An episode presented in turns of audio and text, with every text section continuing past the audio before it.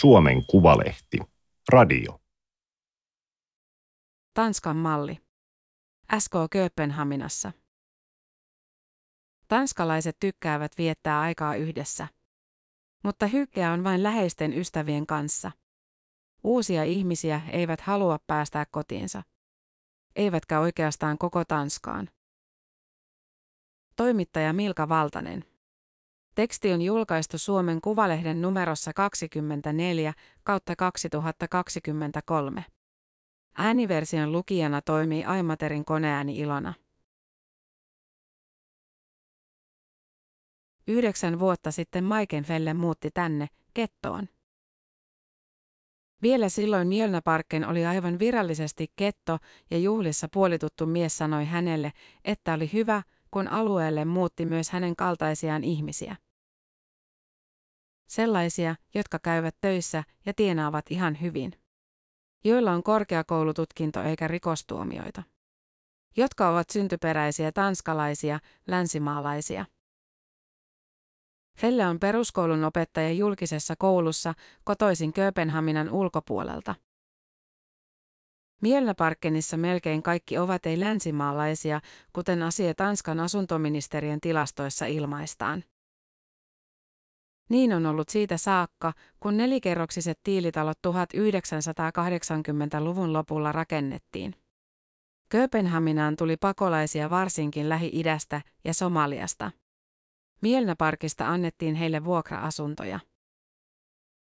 Nykyään yli 80 prosenttia naapuruston asukkaista on maahanmuuttajia tai heidän lapsiaan. Melkein 40 prosenttia on työttömänä. Asukkaiden koulutus ja tulotaso on keskimääräistä matalampi ja rikostuomioiden määrä korkeampi. Mutta enää Mielnäparkken ei ole ketto, ainakaan virallisesti. Nykyään Tanskassa sanotaan Parelsamfun. Rinnakkaisyhteiskunta. Tänään Mjölnäparkkenissa on hiljaista. Ihmisiä kyllä istuu läheisessä Superkiilen puistossa paljonkin, sillä kauan odotettu kevät on tullut. Tuomet kukkivat pitkissä riveissä valkoisina ja vaaleanpunaisina. Niiden välissä vilahtelee pyöräilijöitä sortseissa, vaikka vielä ei ihan tarkenisi. Asukkaat istuisivat mielellään ulkona myös Mielnäparkkenissa ja antaisivat lastensa leikkiä pihoilla, mutta juuri nyt se ei onnistu. Pihoja ei ole. Niiden paikalla on kaivinkoneen tekemiä monttuja ja metallista verkkoaitaa. Yhteen työmaa-aitaan on kiinnitetty lakana Vors Hiemherikketilsel. Kotimme eivät ole myynnissä. Mutta ne ovat. Korttelit on rakennettu vanhan paperitehtaan paikalle Nörbron kaupungin osaan lähelle Kööpenhaminan keskustaa. Punaista tiiltä ja parvekkeissa valkoiset puukaiteet, liki pari tuhatta asukasta. Mielnäparkken on ollut Tanskan gettolistalla 13 vuotta. Niin kauan kuin ongelma-alueita on luetteloitu. Listalle on kerätty naapurustot, joiden asukkaiden enemmistö ei osallistu Tanskan kulttuuriin, yhteiskuntaan tai työmarkkinoille. Sitten niihin on kohdistettu toimia, joilla asukkaat saadaan osallistumaan. Vuosi vuodelta järeämpiä toimia. Enää Mjölnäparkkeniin ei voi muuttaa, jos elää sosiaalitukien varassa. Jos alueella tekee rikoksen, siitä saa kaksi kertaa kovemman rangaistuksen kuin samasta rikoksesta jossain muualla. Ja kun lapsi täyttää täällä vuoden, hänen on mentävä tanskankieliseen päiväkotiin, jotta oppisi tanskalaista demokratiaa. Jos ei mene, vanhemmat menettävät sosiaalitukensa. Niin määräävät kettolait.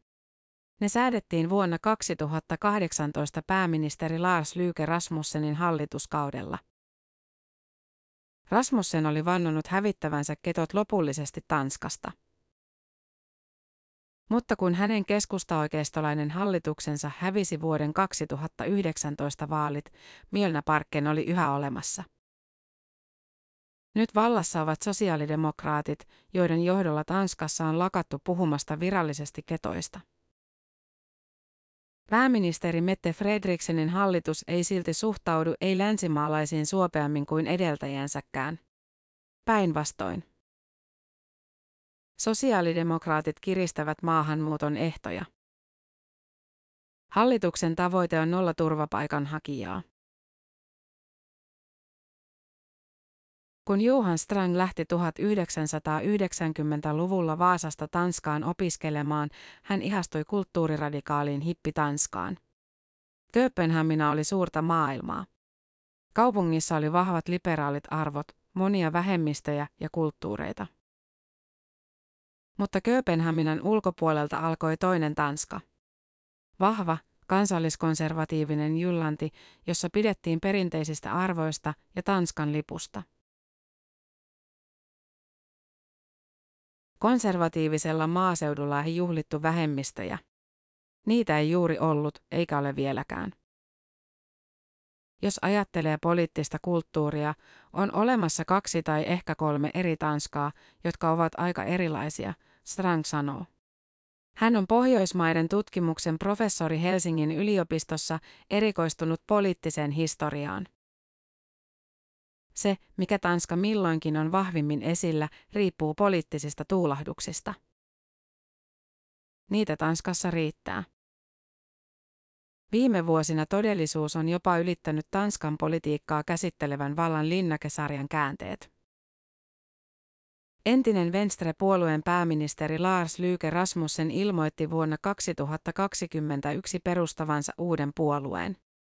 Se oli uusi, maltillinen keskustapuolue, moderaatit, joka vaaleissa mursi Tanskan blokkipolitiikan ja pääsi hallitukseen. Nyt maassa on poikkeuksellinen enemmistöhallitus. Se on erittäin epäsuosittu, sillä politiikassa on tavallista vähemmän vastakkainasettelua. Tanskalaiset haluavat, että politiikka on viihdyttävää, Strang sanoo. Tanskassa syntyy uusia puolueita taajaan ja poliittinen keskustelu on paljon radikaalimpaa kuin Suomessa tai Ruotsissa. Ei ole tavatonta, että poliitikot heittelevät hulluja ideoita, sillä sananvapaus on tanskalaisen demokratiakäsityksen tärkein osa. Täytyy voida sanoa melkein mitä tahansa. Mutta 20 vuotta sitten tapahtui muutos. Retoriikasta tuli suorastaan ilkeää. Silloin vanha, hippi Tanska, siirtyi syrjään, Strang sanoo. Tuli tämä kansanpuolueen Tanska. Kansanpuolueen perusti Pia Kierskor. Hän oli entinen kotiäiti ja edistyspuolueen kansanedustaja. Vaalea, ystävällisesti hymyilevä keski-ikäinen nainen, silmälasit ja polkkatukka. Kierskor ja Christian Thulesen Dahl olivat eronneet Tanskan edistyspuolueesta vuonna 1995 ja perustaneet uuden, oikeistopopulistisen ryhmän. Se vastusti maahanmuuttoa, islamia ja Euroopan unionia, ja Kierskor oli sen kiistaton johtaja. Oli vaalikevät 1998, kun Kierskor vieraili Nörbruussa. Kaupungin osassa oli levotonta, äärivasemmistolainen ryhmä osoitti mieltä. Se osoitti mieltä usein, ja toisinaan protestit paisuivat mellakoiksi. Nörbru on vanhaa sosialistien, anarkistien ja punkkarien aluetta. Paljon nuoria, paljon työläisiä, paljon työttömiä. Siellä ei katsottu kansanpuoluetta hyvällä. Ei sitä eikä muita oikeista puolueita. Vaalimainoksia revittiin, poliitikoille huudeltiin kadulla. Joku tunnisti Pia Kierskorin, kun tämä istui taksissa. Avasi auton oven ja löi käsivarteen. Sitten hän sai peräänsä vihaisen väkijoukon, joka heitteli kiviä ja kananmunia. Poliisin oli saatettava Kierskor pois Nörbruusta. Kuka Kierskorin kimppuun oli hyökännyt? Kaikki viittasi siihen, että äärivasemmistolaiset. Vasemmistolainen politiikan kommentaattori jopa pyysi Informashuun lehdessä Kierskorrilta anteeksi. Toinen kommentaattori kirjoitti Weekendavisenissa, että Kierskor oli kyllä ansainnut hyökkäyksen ja hänen sietäisi maksaa poliisille aiheutuneet kulut itse. Pastori Sören Kraarupin mielestä hyökkäys oli esimerkki maahanmuuton ja monikulttuurisuuden seurauksista. Hän kirjoitti niin Jyllands Postenissa. Hän kuului isänmaalliseen tanskalaiseen liittoon, joka oli lähellä Tanskan kansanpuoluetta. Nainen, joka rohkeasti puolusti Tanskaa ja tanskalaisuutta, häädettiin väkivaltaisesti ulos Nörbruusta. Oikeastaan kysymys oli siitä, että Nörbru trendikkäinen kahviloineen, moskeijoineen ja hiap-vaatekauppoinen oli epätanskalainen. Ja Pia Kierskor oli todellisen tanskalaisuuden oikea puolustaja. Siinä maaliskuussa Tanskan kansanpuolue sai parlamenttiin ensimmäiset kansanedustajat. Kolme vuotta myöhemmin puolue määritteli Tanskalle uuden maahanmuuttopolitiikan. Kaikki puolueet olivat koventaneet maahanmuuttokantojaan. Syyskuun 11. päivän terrori-iskuista oli pari kuukautta. Lehdet kirjoittivat hyvistä ja huonoista muslimeista. Yhteen törmäävistä sivilisaatioista ja islamin hiipivästä ylivallasta. Mutta Jyrkin oli Tanskan kansanpuolue. Se sai marraskuun 2001 parlamenttivaaleissa kolmanneksi eniten ääniä ja syrjäytti sosiaalidemokraatit. Keskustaoikeistolainen Venstre ja konservatiivipuolue ottivat kansanpuolueen hallituksen tukipuolueeksi. Kansanpuolue tukisi hallituksen päätöksiä parlamentissa. Vastineeksi se saisi vaikuttaa maahanmuuttopolitiikkaan. Hallitus esitteli uudet maahanmuuttolait seuraavana vuonna. Euroopan tiukimmat se sanoi. Humanitaarisin perustein myönnettyjen turvapaikkojen määrä laskettiin minimiin. Pakolaisten sosiaaliturvaa leikattiin kolmanneksella. Perheenyhdistämistä vaikeutettiin. Tanska alkoi valikoida pakolaisia heidän kotoutumispotentiaalinsa perusteella. Käytännössä turvapaikkoja annettiin mieluummin kristityille kuin muslimeille. YK on pakolaisasiain päävaltuutettu ja Euroopan neuvoston ihmisoikeusvaltuutettu moittivat lakeja. Ruotsin sosiaalidemokraattinen hallitus syytti. Tanska oli hylännyt pohjoismaisen solidaarisuuden. Pia Kierskov vastasi, että jos Ruotsi halusi muuttaa Tukholman Skandinavian Beirutiksi, jossa käydään klaanisotia, tehdään kunniamurhia ja joukkoraiskauksia, he saisivat kaikessa rauhassa tehdä niin. Me voimme aina pystyttää muurin Örsynin sillalle. Kuudessa vuodessa Tanskaan saapuneiden pakolaisten määrä laski yli 5233. Marraskuussa 2003 Kierskor kirjoitti blogiinsa. Meille, jotka asuimme Kööpenhaminassa 1950- ja 60-luvuilla, Nörbru oli jotakin erityistä. Nörbruussa ei ollut helppoa järkyttää ketään, sillä olimme nähneet jo kaiken. Snopeille ei ollut tilaa. Siellä oli avarakatseinen ilmapiiri ja paljon suvaitsevaisuutta. Nyt Nörbru on muuttunut täysin. Suvaitsevaisuus on kadonnut. Yksi syy siihen on, että Nörbruusta on tullut muslimien enklaavi. Minne islam saapuu, sieltä suvaitsevaisuus lähtee. Maiken Felle on saanut ilmoituksen vuokrasopimuksensa päättymisestä. Moni Mjölnäparkkenissa on saanut. Talot omistava yhtiö on myynyt kettolakien nojalla puolet Mjölnäparkkenin asunnoista. Ensin ne remontoidaan. Uusi omistaja, asuntosijoitusyhtiö, Rep on kertonut nostavansa vuokria 50 prosenttia. Sen jälkeen nykyisillä asukkailla ei ole enää varaa asua alueella. Ja se on tarkoituskin. Julkisesti tuettujen asuntojen osuus saa olla jatkossa korkeintaan 40 prosenttia. Ei länsimaalaisia asukkaita saa olla korkeintaan joka kolmas.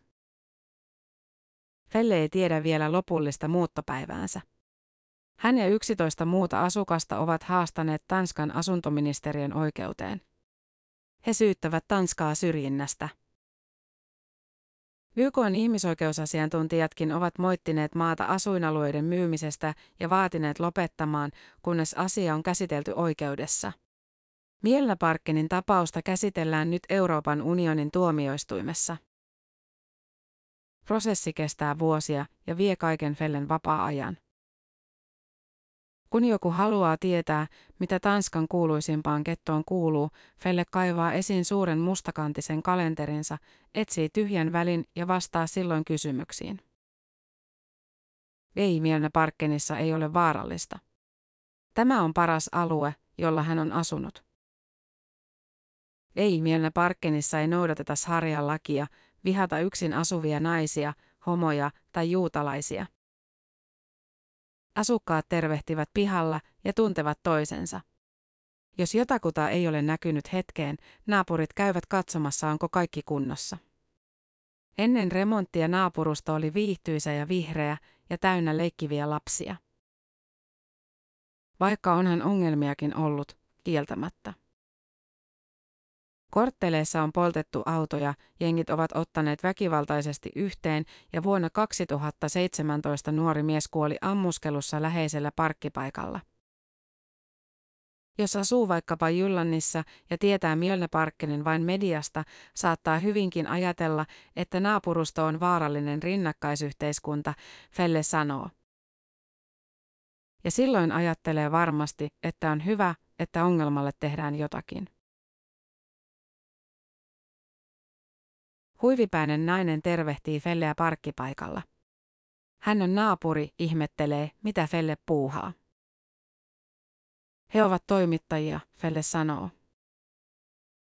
Nainen tekee merkitsevän ilmeen ennen kuin poistuu. Hän on antanut paljon haastatteluja. Monet täällä antoivat niitä ennen paljon, Felle selittää.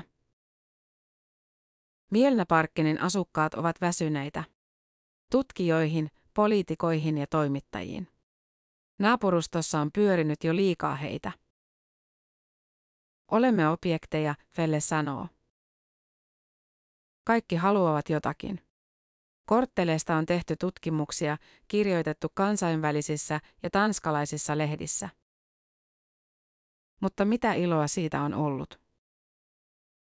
Mielnäparkkinin tapaus on ollut EU-oikeudessa puoli vuotta ja asukkaat ovat joutuneet muuttamaan remonttien tieltä monta kertaa väliaikaisiin asuntoihin tai motelliin. Osa on kyllästynyt ja lähtenyt muualle.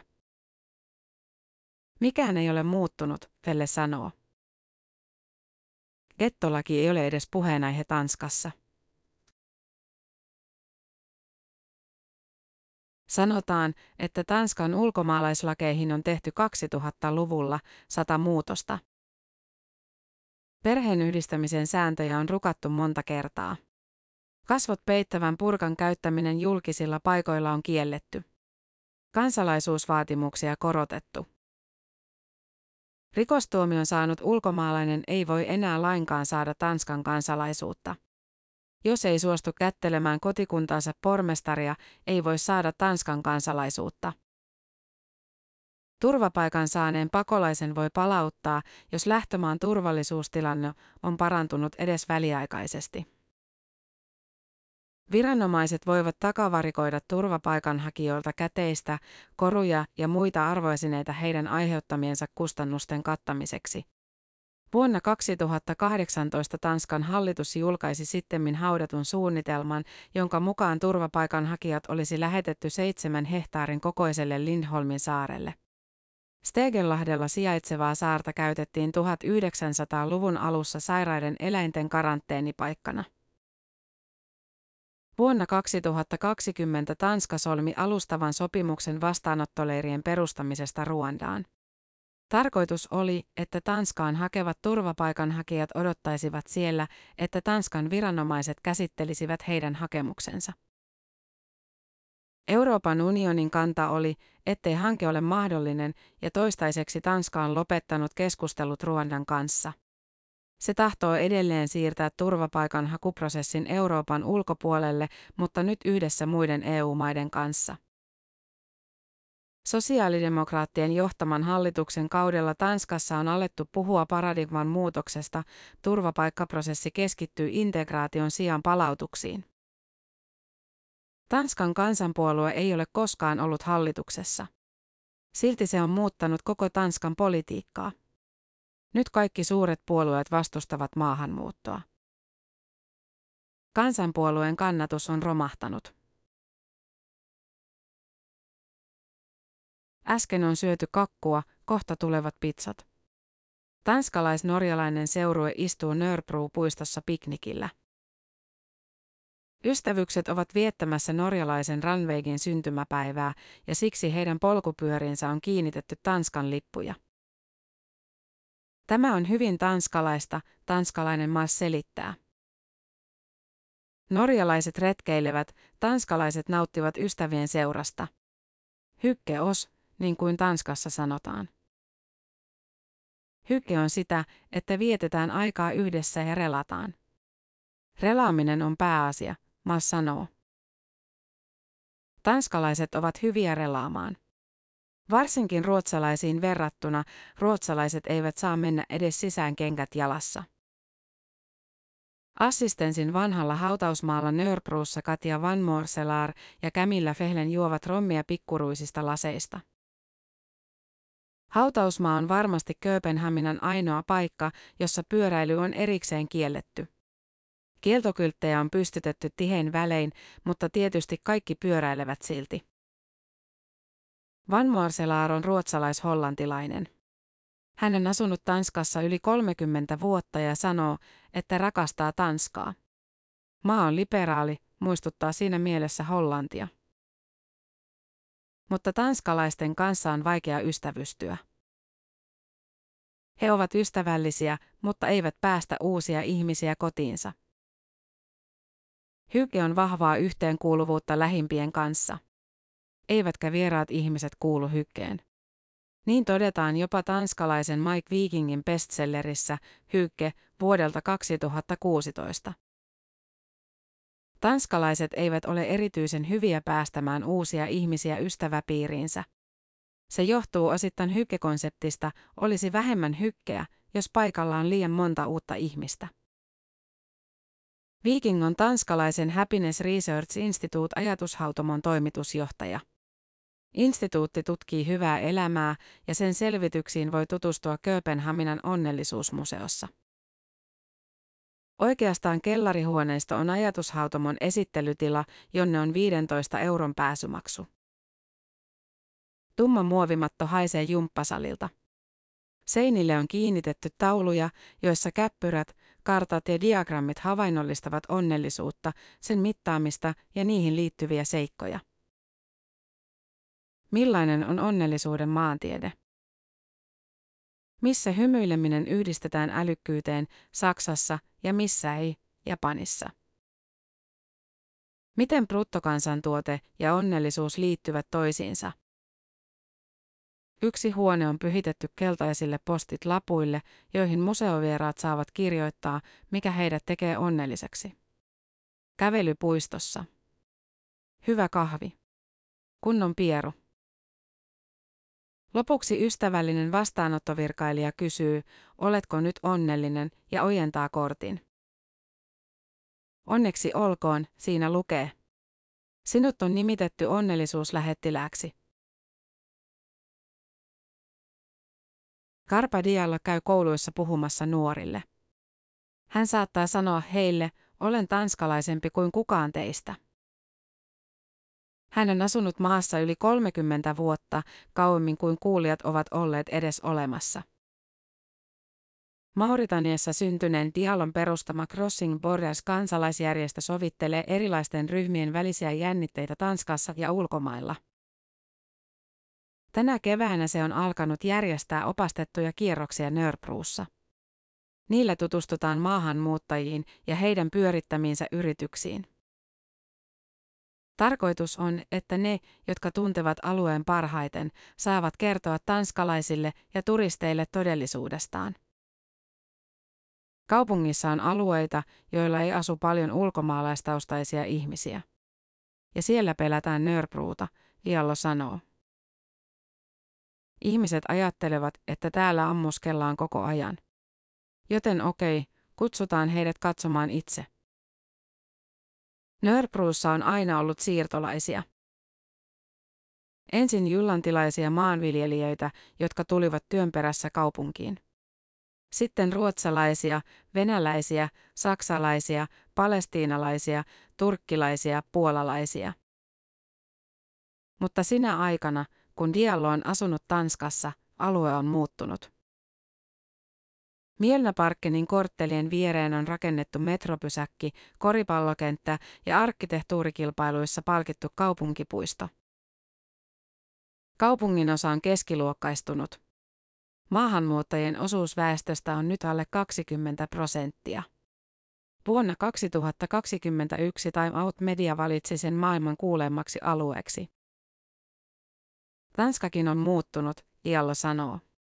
Ihmiset sanovat ääneen sellaista, mitä hän ei kymmenen vuotta sitten olisi osannut edes kuvitella.